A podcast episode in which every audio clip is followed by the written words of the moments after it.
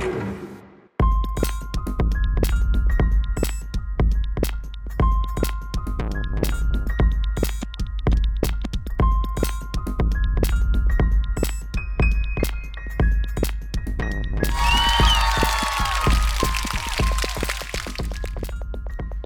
んにちは、富田です。V シネの俳優さんで、白龍さんっていう人がね、えっと、ずっと好きで、たまにね、その、見るんですけど、まあ、たまにって言っても、まあ、最近はそんなになんか、見る機会もないんですけど、前に Netflix を、えー契約使ってた時に、えー白龍ね、検索したら、あの、シリーズものが出てきたんで、結構見てたんですよ。で他にもね V シネ俳優で好きな役者さんがいるんですけど麻生太郎さんっていう、えー俳優さんがいてですね最近はあの財務大臣の役をずっとここ何年もやられてるんですけど。でねちょっと Twitter 見てたらあのあ YouTube にもアップされてる、えー動画なんですけどそのね新作の V シネからね、まあ、一部分、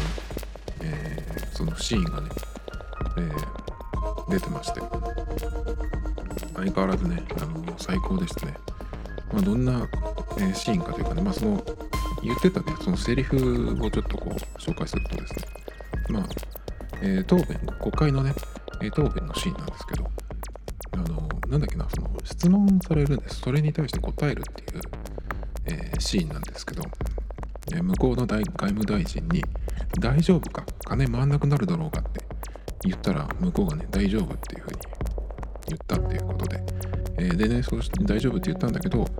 その困ったような、顔になってきたので、まあ、それ韓国の、ね、外務、えー外務大臣との話ですね。で困ったような顔になってきたのでもう一回だけ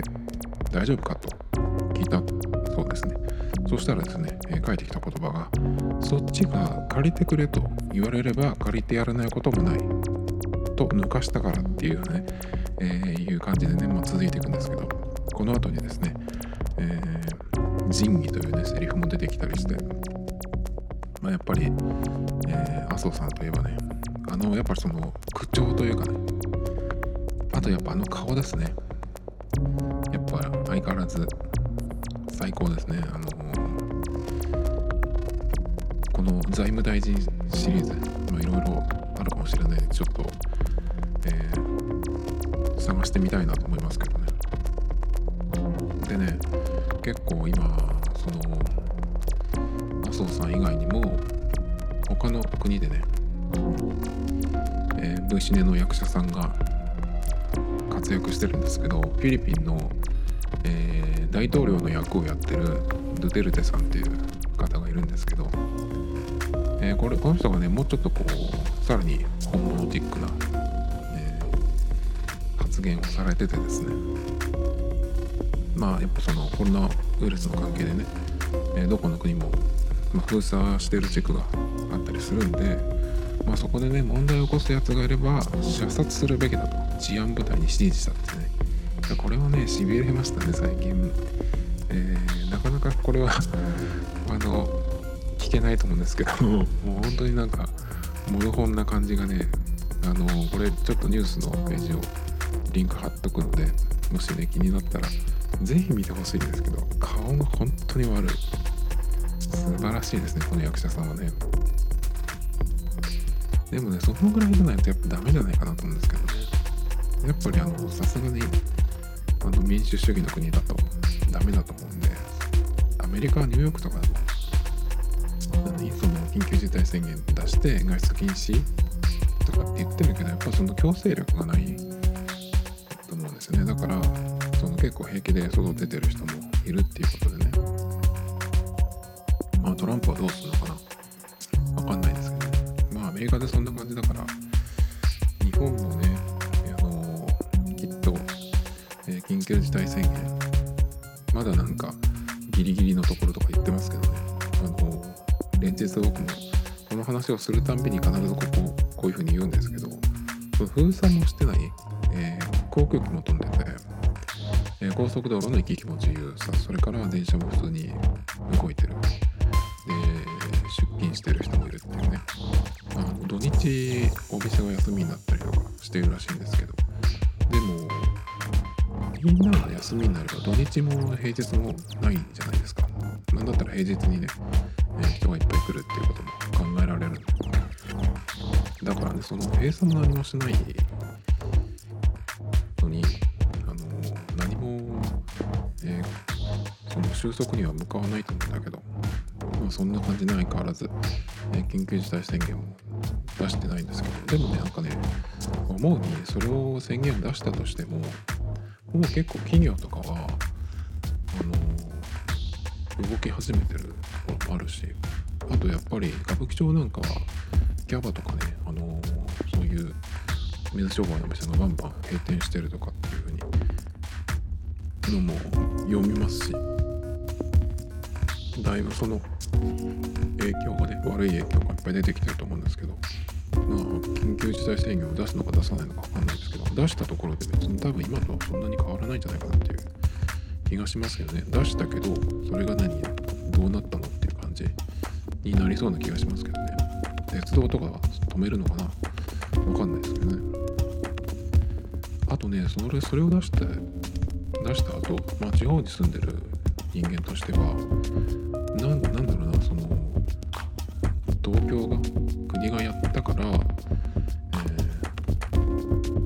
うちもとりあえずやるみたいなねそういう感じで連鎖するような気がするんですけど。いつもなんか日本人って周りを見て行動を決めるっていうのが多いじゃないですか。だからなんかそういう感じになってとりあえずやるみたいな。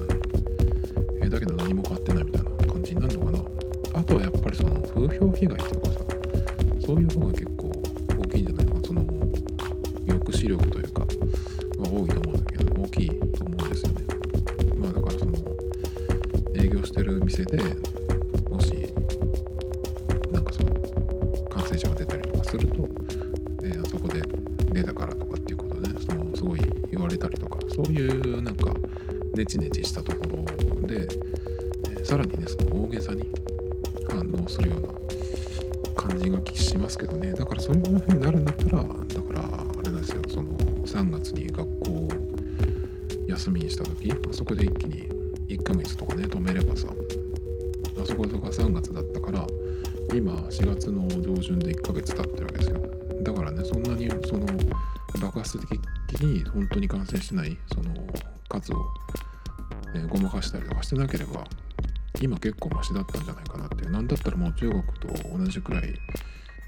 のタイミングでその、ま、復活というかねそっちに向けて動き出せたんじゃないかなっていう感じがねそのしますけどね。まあ後になってみればあのタイミングでやっとけばみたいなになるんじゃないかなと思うんですけどまあそんなことよりねやっぱり今日はこの楽しい、えー V シネ俳優さんたちのことをねまずちょっと紹介したかったなんですね。それからねえっとこれはちょっとまたちょっと違うんですけどイタリアのどっかの市長さんなんですけどあの出歩いてるやつらにねその自分でこう家に帰れというふうにねこう言ってるシーンがあるんですけどこれは Twitter のまリンクを貼っとくんですけどこれ動画で、えーあります。でえっ、と市長がね、えー出てきてねその市民に直接ね帰れって言ってるんですけどその中でね解放射器を持った国家治安警察隊を送るってぞみたいなね、えーセリフもあってですねなかなかこれもねあの面白いです。やっぱイタリアゴッドファーザーの国っていう感じでね、まあやっぱり本物は違うなっていう感じですね。日本にもね本当に麻生さんっていういい V シネの役者さんがいるんでねちょっともうちょっとこう何活用するというかしてほしいなと思いますけど。今日はね他にねえっとなんだっけな。あ他にまあちょっとこれ気になったやつなんだけどまあコロナ関連の話ちょっとしたまあ関連の話なんですけど結構やっぱ今テレビ局がその動く動き始めたみたいな。動き始めたというかまあ対応というかね。でもどどのくらいなんだろう実際は。かんないけどこれちょっとニュースに出てるのは TBS がまずロケや収録を2週間見合わせるというニュースが出てましたね。それからテレ東も1週間番組収録を中止。でまああのその背景にはねやっぱりそのね、えー、制作というか、えー、局の人からまあ感染した人が出てきたっていうのもあるしテレだったかな？ちょっとどっかのどこのニュースかちょっと忘れちゃったんで。えっ、ー、とこれはちょっとリンク貼れるかわかんないんですけど日テレも、えー、番組の制作に直接関わらない人はあの局に入らないようにっていうふうに言ってましたけどそんな人いるのかな？と思いますけどね。男性アナウンサーとかまずいらないですよね。もともといらないですよね男性アナウンサー。ずっと思ってますけどあの女性アナウンサーのプライベートなことをこう生放送でさなんかこう勝手にペラペラ喋ったりとか受けると思って言うんですよ。ねああいう人はいらないですよね。あとねラジオ番組なんかもあのブースの中で喋るじゃないですか。だから結構その何その3密を、えー、控えるっていうふうに、言ってるその密2つまあハグハグとかはしないけどやっぱ向かい合って喋ったりとかするので結構そのよろしくないということでそのブースの、えー、例えば2人パーソナリティがいてパーソナリティと、まあ、ゲストとかね2人こう向かい合って喋ってるようなスタジオの場合はですねその向かい合ってる2人の前に透明のアクリル板を置いてまあその飛沫感染をしないようにっていうしてますけどね。でもラジオだったらまずそれももちろんだけどマスクしたらダメなのかな。ラジオのマイクってすごいその口の前にあるし性能もいいはずだからマスクしながらやればいいのにと思うんですけど。結構そのラジオ番組のその収録の様子結構最近はあのネットにね、えー、インスタとかもやってる番組もあったりするんであの様子が見れるんですけどマスクしてる人はパーソナリティとかの人はしてないですね。構成作家の人みたいな横にいる人はしてますけどでもラジオとか一人喋りとかにしないと本当にやばいんじゃない？だってでも一人喋りの番組あの伊集院光さんの夜の番組とかは喋ってるのは伊集院さん一人だけど作家さんが隣にいたりとかするのでああいうのどうすんのかな。あ中からね誰か出たって言ったら即うん一緒にやってた人は2週間ぐらい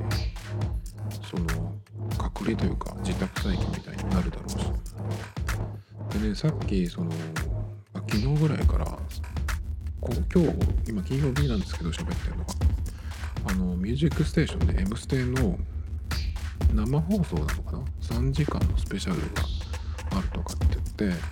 やっぱねその志村さんが70歳の志村さんが亡くなった後なんでやっぱりそれより高齢のタモリさんがね、え、大丈夫かみたいなのがあってですね。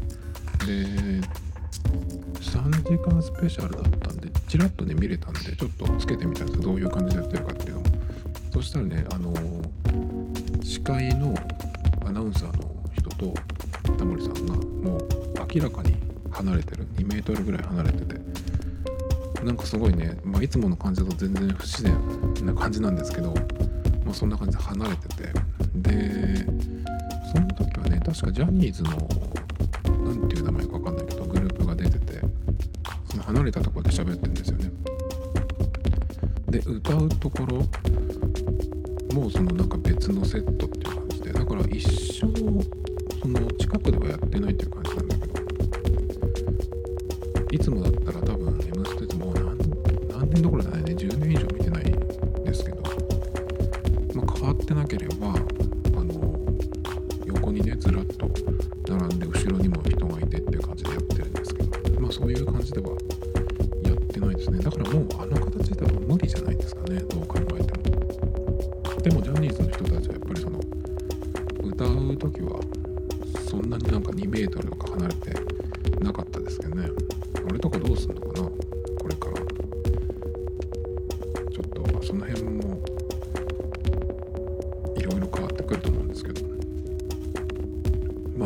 ですねあの番組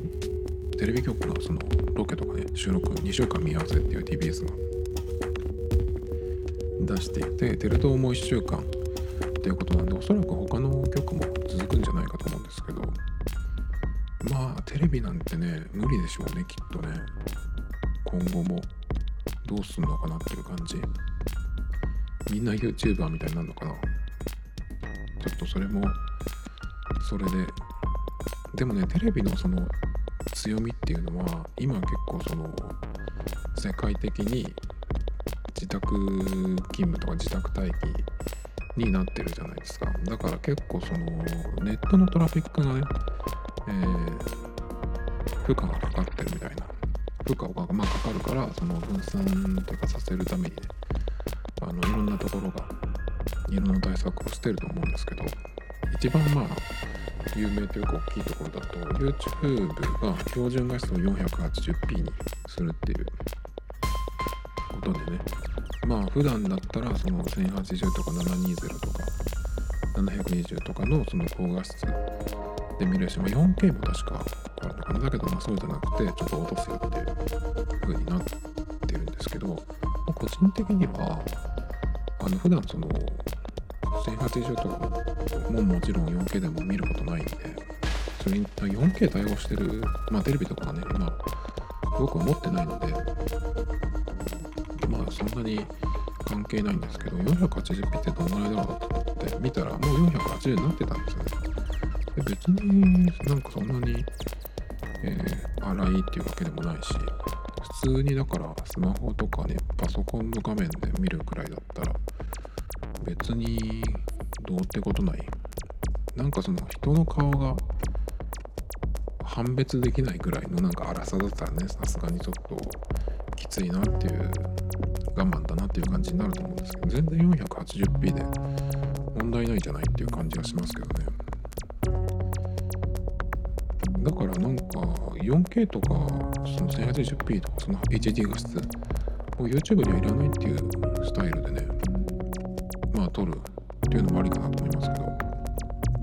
でちょっと考えてるのがあのたまにその動画を撮って作って自分のそのチャンネルにねあげるってこともあるんですよ。本当に誰も見てないんですけど。でその時にやっぱりあのどのくらいの画質で開けたらいいかなっていうことでまあもちろん 4K では撮ってないんですけど 1080p とかで撮ったりするんですよ。iPhone のカメラで。で編集して、まあ、書き出す時に1080とか720っていうサイズで書き出すと、まあ、僕のその MacBook Air では全然遅くて時間がものすごいかかるしファンもすごい弱っちゃうんですよね。だからそもそもそういう HD 以上の画質っていうのはいらないっていうスタイルで、動画を撮るっていうのもなんかありかなっていう感じがしてるんですよね。だからまあ 480p を最高として、まあ、それ以外それより下に落とすとどのくらいになるかわかんないけど、まあ、今見た感じ480でも全然いいと思うんでだからなんかその最初に iPhone が出てきた時にカメラの画質がその当時の日本のガラケーのカメラに比べるとすごくその画質が悪かったんですよね。なのでだからだと思うんですけど結構そのじゃあそれを、まあ、生かすというかね、えー、そういう、えー、画質のカメラをその味みたいにしたらどうかっていうあのアイディアだったと思うんですけど結構その頃からねトイカメラっぽくあの加工するアプリっていうのだからそうすると高画質なものっていうのを必要としないんですね。まあだからそのノイズがちょっと乗っててもそういう方向に加工するアプリっていうのがいっぱいあったんで。だからその YouTube もなんか特に日本人はそうだと思うんだけど YouTube の、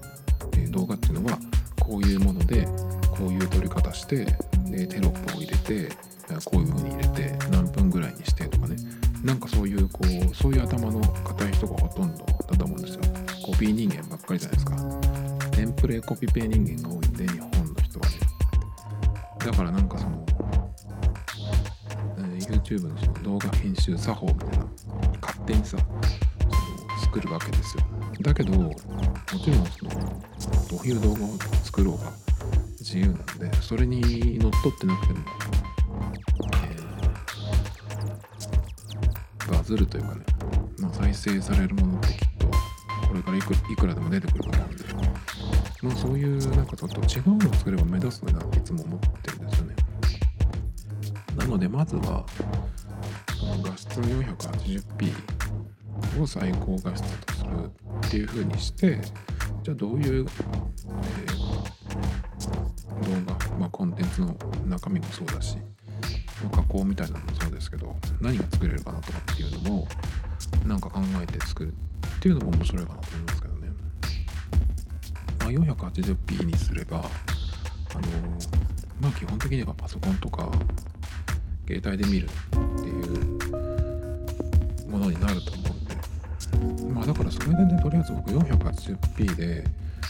えっと Mac で編集して書き出しをちょっとやってみようかなと思いますけどね。まあ10分ぐらいの動画にしてそれでまあなんとかねできるんだったらこの環境でも何かできそうだなっていう感じがするんで。まああれは絶対やんないですけどその自分を日の丸構図で映して「はいどうも」みたいなああいうのはもう死んでもやりたくないんですけど。だからなんか、あ、アイデアを考えないといけないですけどね。あれですね動画のあの画質を落としてもマイクだけはある程度あった方がねやっぱいいと思いますけどね。そこはやっぱり全然やっぱ変わ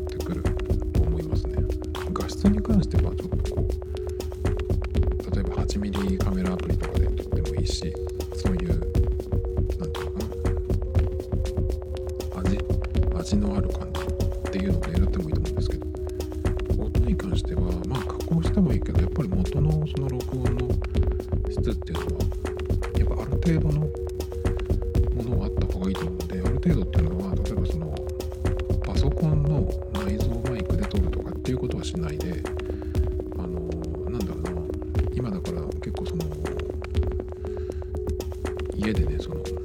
仕事しないといけない、えーウェブで会議をしなきゃいけないとかっていう人が、えーヘッドセットを使うだけでもねすごくそのお互いに聞き取りやすくなるっていうふうに言ってるのでまあそのぐらいの投資でもいいと思うんですけど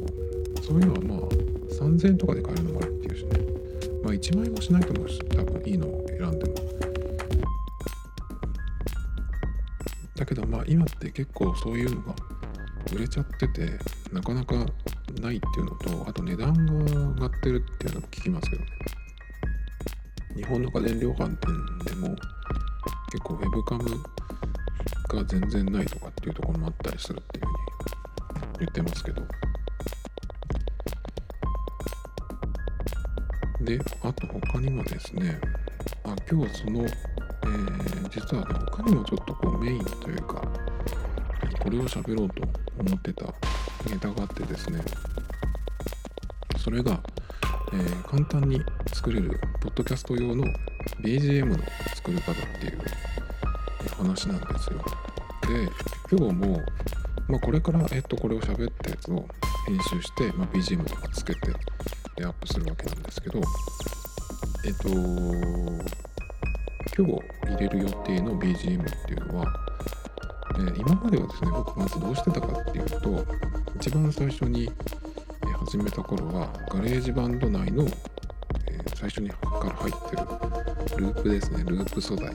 ドラムの音とかシンセの音とかベースの音とかこう繰り返しこう鳴ってるループっていうのがあるんですけどそれをまあ適当に並べて曲を作ってでその曲を入れてまあ繰り返し流してるっていうのがね、えー最初だったんですよ。まあ Mac でもいいし iPhone でもいいしどっちかで作ってまあ一応その曲として作ってね、えー、保存しといてそれをこうなんだっけえー、喋ったやつと一緒に合わせるっていう感じなんですけどでその後はねガレージバンド内のループだけだとちょっとその飽きてきちゃうというかね。まあでも飽きるほど少なくはないんですよ。いっぱいあるんですね。まだだから使い切れてない。全然その一度も聞いたことないようなループもたくさんあるはずなんでまだまだ全然あのやれるんですけどその他にね、えー、ガレージバンドにないことループをなんか探してみようかなと思ったらですね結構あってですね。そういうのをいっぱいしてるそのサイトっていうのがあるんですよ。で、えー、そこでねそのガレージバンド内にないループを、えー、見つけてきてそれをまあ同じようにね使って曲を作ってやってたっていう時もありました。結構だからそれは去年の夏ぐらいは割とそういう風に使ってましたね。だけどその後にえっ、ー、と MIDI キーボードを Mac の GarageBand につなげてで今度はループじゃなくてその GarageBand 内にあるいろんなその楽器の音ピアノとかギターとかだけじゃなくてシンセのいろんな音もあるしあとはバイオリンとかそのなんだっけ金管楽器とかもあるしバイオあなんだっけそのストリングスもあるしいろんなその電子楽器もあってねそれをこう自分でまあ演奏というかねみたいなことをちょっと軽くしてですね、まあ、適当にやってま自分でこうループを作るみたいな感じですかね。っていう風にやって、え、作ってまして、まあ、それが結構ハマったんですけど結構だから面白いんですよ、まあ、一から作ることになるので時間はかかるんですけど結構面白い。あのハマるとね、まあ、一番そのオリジナルの要素が強いですね。で iPhone でも iPhone の GarageBand でもその楽器モードというかね演奏モードにして作ったりとか。だけどあの iPhone の方だと使えるその音色というかねそれがまあ限られるんですよね。特にそのロックバンド編成みたいな感じでギターとドラムとベース。じにするとねあのギターの音っていうのは、アコースティックギターが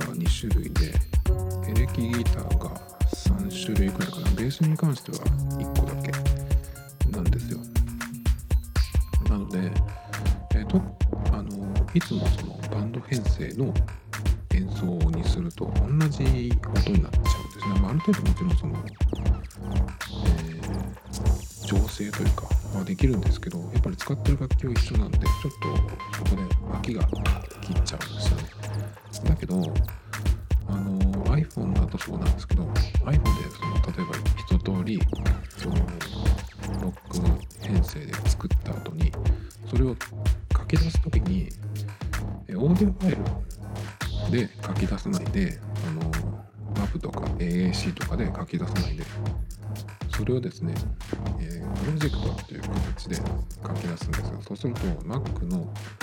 え、ガレージバンドで開いて、えー、まあその編集をね続けで続きをやることができるんですけど Mac の方で開くとそのギターとかベースとかいろんな楽器にアンプとかエフェクターとかフィルターを使えるので、えー、今までだったその iPhone のガレージバンドだけだとギターの音とか、同じ楽器をいつも使うっていう感じになるんですけど Mac の方にそのプロジェクトで書き出して開いてそこでまあエフェクターとかねアンプを組み合わせてまあそれを使うことで音を変えられるんですよね。だからまあ全然違う楽器にするその全然違うギターにするっていうことができるんで結構それも面白くてアンプもすごくたくさんあるのででドラムに関しても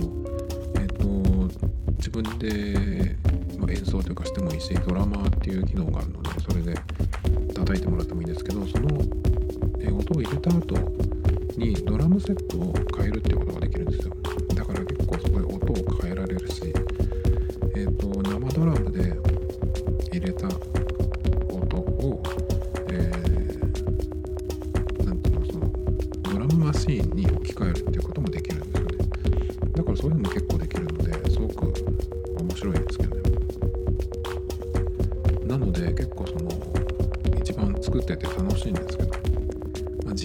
かりますね。でまあゼロから作るのでなんだろうなそのどういう感じにするか、まあ、思いつかないと進まないっていうところがあるのでなかなかたくさん作れないんですよね。でまあこのポッドキャストのペースっていうのはまあほぼ毎日っていう感じでやってます。あ中が空く時は3日とか4日とか開くんですけどまあ1週間は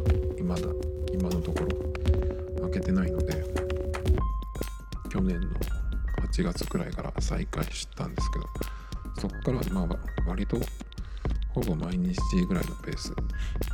ですね。でやってるのでまあだから最初ねそのできればその BGM は毎回新曲に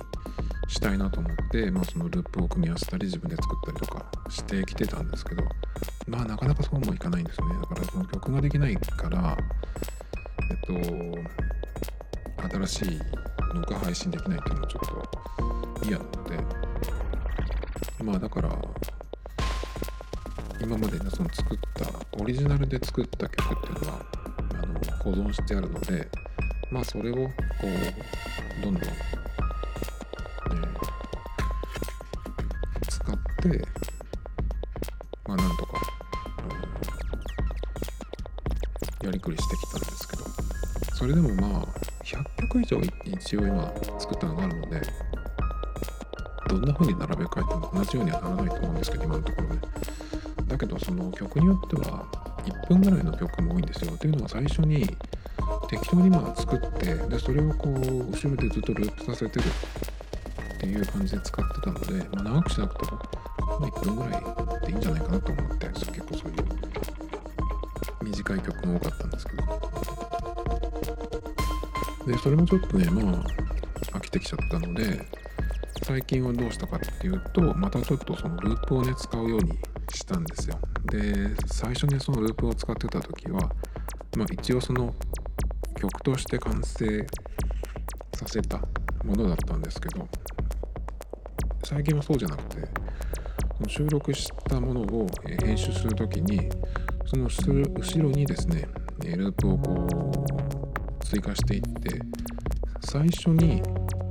全部鳴らすんです。ドラムとかベースとかまあそのシンセとかでメロディーっぽいなんかフレーズっていう感じのループを全部同時にスタートさせるんですよ。でこのポッドキャストはいつもそのなんか最初にこうわーっていうなんか歓声が入ってその後ね、えーまあ僕が喋り出すっていう形になってるんですけどその歓声のわーっていうのが終わったところでえっ、と上物というかねそのメロディーっぽいやつをオフにしてリズムだけにするってまあそこからはそのリズムトラックだけをずっとこう後ろで薄く流してるっていう感じにしてたんですよね。割とまあこの1ヶ月くらいはそういう感じかな。っていう感じにしてたんですけどちょっとねやっぱり単調になるなと思って僕のこれは、えー毎日のようにやってるんですけど平均40分ぐらいは喋ってるんで4 5 0分。だからまあどうだろうな。ちょっと単調になるのかなっていうのがちょっとねあってですね。まあそれが気になってたんですよ。でなんか他に、まあ、どんどんね新しい曲作ればいいんだけど今まだ iPhone の中に2曲作りかけがあって Mac の方にも3曲ぐらいあるのかな。全然ちょっと手を入れてないんですけど。本当はねそのやりだした時にまあ、えーミディキーボードつないで何かしらその楽器をの音をね鳴らしてるとなんかできるんでその勢いで一気に作るっていうのが一番いいんですけど。なんとなく最近は半分ぐらい作って大体こういう流れかなっていう風になったらですね、まあ、セーブしてちょっとこう寝かしちゃうっていう癖がついてるんですよだからどんどんその新しいのを作ればいいんですけどえっ、ー、とちょっとねそれも、えー、リズムだけをこうずっと流してるっていうパターンもちょっとこう飽きてきたんで、まあ、それが一番まあ簡単っちゃ簡単なんですけどなんかないかなと思ってで思い出したのがあのライブループっていう機能が iPhone の iOS のガレージバンドには。そのループを、えー、ていうのかなリアルタイムで鳴らしてですねいくつも DJ のプレイみたいな感じで演奏できるっていうモードがあるんですよね。でこれが結構面白いんですけどまあだけど GarageBand でそれをやるとそのアプリ GarageBand 内のループを使うことになるので、まあ、自分でそのループを作ってもいいんですけどもうちょっと簡単に毎日のようにこうやってるポッドキャストなのでなるべく簡単にできる方がいいなと思ってでしかもやっぱり毎回その違うものができるっていうのがいいなと思ってまあ Apple のループもね新しいのどんどんできてきてるんでそっちでちょっとやってみようかなと思うんですけど1個ねそのライフループのことを思い出した時にあるねアプリを。思い出しまして前に使っててちょっと最近触ってないなっていう。アプリがあってですねそれはですね Launchpad っていう名前のアプリなんですよね。でこれはその GarageBand のライブループと同じことができるんです。まあそれに特化したアプリなんですけどえっ、ー、とこれをですね、えー、うんまあ録音その自分のそのプレイというか演奏を録音して、ね、書き出すことができるので、まあ、これでね、まあ、適当に、えー、まあ、演奏というかしてですね。でそれを、えー、WAV で書き出して AirDrop に Mac に入れて、まあ、それをこう BGM として使ってるんですけどこれがね結構音がかっこよくていろいろなそのジャンルというかね、え、曲のその雰囲気別にこうループがたくさんセットされた状態になってるんですよ。でそれをこう選んで、えー、それぞれのねこうセットされてるループをこう演奏していくとかね。するとまあ曲っぽくなるんでその BGM を毎日ように作るという用途にとってはねかなり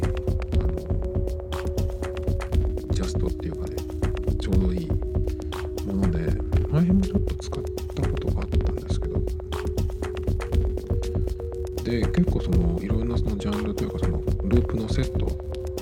があるんですけど最初から入ってるものもあるし後からフリーでダウンロードして追加するっていうものもあるんですけど有料で買えるものがたくさんあるんですよ。で1個が250円くらい250円かな今。で結構僕もその使い始めた時に買ったんですね。だからまあ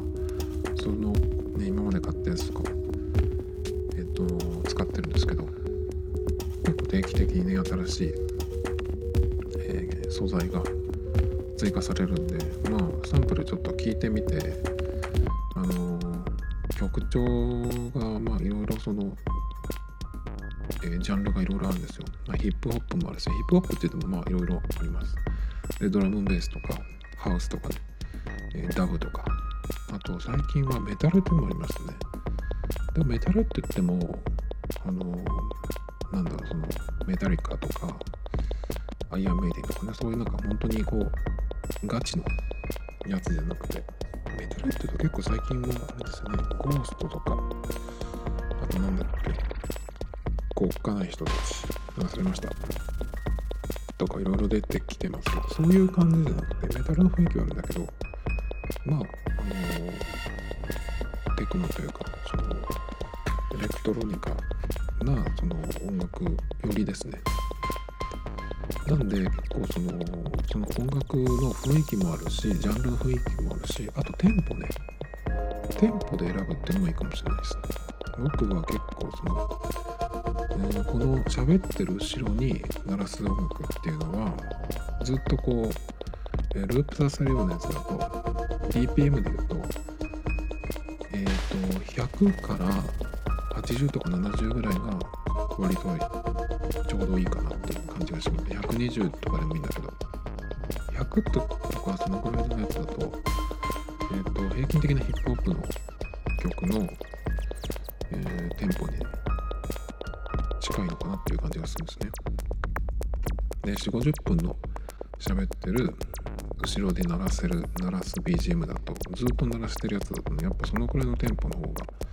いいかなっていう感じはしますねたまに速いのとかも入れたりするんですけどまあそういう時はいくつか曲を作っといて、まあ、ゆっくりの曲もあれば途中でこう速い、えードラムベースみたいなねのが入ってきたりとかっていうのもいいかなと思うんですけどずっと鳴らしてる分にはやっぱまあ前後がちょうどいいかなっていう感じなので。まあなのでその辺のこう BPM とか曲の雰囲気とかをね一回ちょっと聞きながら良さそうなのであれば、えー買ったりとかねしてますけど。あとテンポ以外にもベースの音をよく聞いた方がいいと思います。ベースがいわゆるその最近で言うまあもうそろそろ古い言葉になってきてるんですけど EDM っていうジャンルだとベースがうるさいんですよすごく。ブンブンしてってるっていうかすごくまあ僕耳障りだなと思うんであんまりその好きじゃないんですけど EDM っていうね。テクノはテクノとかハウスは結構好きなんですけど EDM って言われるジャンルはあんまり僕はそういうプレイリストとかでもあんまり聞かないんですよ。でもともと EDM っていうのはエレクトロエレクトロニカダンスミュージックの略かな。だからかなりその、えーそのジャンルの名前としては広い範囲を指すはずなんですけどでも大体 EDM っていうとなんかこういう感じっていうなんかさーっていうようなそう音が入ってきて、えー毎回必ずあるのはドラムがこうダダダダダダダダっていうところでこうまたで元に戻るみたいなまあ大体そういうパターンですねなんか本当に縮小気味っていうかねすぐ飽きちゃう一曲でいいって感じなんでまあ全然その個人的には聞かないしこういうとこでもあんまり使いたいなと思わないんだけどだからそういうやつだと結構ベースの音がうるさすぎて喋ってる後ろにえっと流れてるとね結構邪魔するんですよね。だから結構そのベースとかドラムの音とかをよく聞いて、えー合うかなっていうのを選んだりしますけどね。で今日なんかもそうなんですけどえっ、とそのループをね鳴らして録音していくんですけどまあ大体ちょっとその音をどこのどういうループがあるかなって最初にね、えー聞いた方がどこにどういうループがあるかってね聞いた方がまあその正確にできるというかイメージをこう作っていきやすいと思うんですけど僕は最近はですねこの23日使った BGM はそれで作ったんですけどもういきなり録音にしちゃいます。録音にしちゃってまあジャンルとかはね一応選んでますけどどういうループが入ってるかっていうのは一切見ない。確認しないです。でいきなり録音にしてでこうなんかどんどんこうプレイしていくんですよね。っていうのは最初に音をこう確認するような感じで出していく。とその時のプレイの方がなんか良かった気がするんですよね。だからその新たに仕切り直すっていうよりかはもういきなりやっちゃえっていう感じ。まあ BGM だからそのまあ適当でいいだろうっていう。基本的にこのポッドキャストは真面目にやらない。適当にやるっていうのは、えーモットーなのでまあそれもねそういう感じでやってるんですけどだからたまにちょっとこうなんだろうな音を出すタイミングが変な時もあったりするんですけどまあ気にせずっていう感じでやってます。で適当にそのループをねこう、えー録音していくんですけどだいたいね78分ぐらいになるんですよ。だからその1曲だけをまあ最後までいったら最初にこうループしてっていう風にしてもねそんなにこう単調さは出ないかなっていう。1曲のその48分の中でかなりその変化を何回かつけてるので昨日一昨日かな分かんないけど11分っていうのもあったりしたんですけど特に時間見ないでね適当にやってもまあそのぐらい。短くても4分台ですね。なのでまあちょうどいいかなってでまあえっと使ったやつは一応残しとけばまあ23曲をこう交互に流していくとかねっていうこともできるんで結構だからこれ BGM 作りにちょうどいいなと思って作ってるその過程もねそんなに時間かからないしでかなり面白いか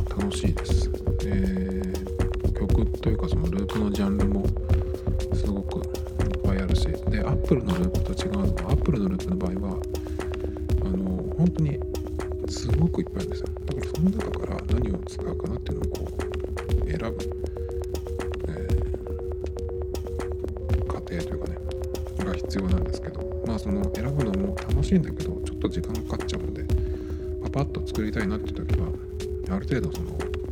まとまってるやつをねセットで使うっていうのがね結構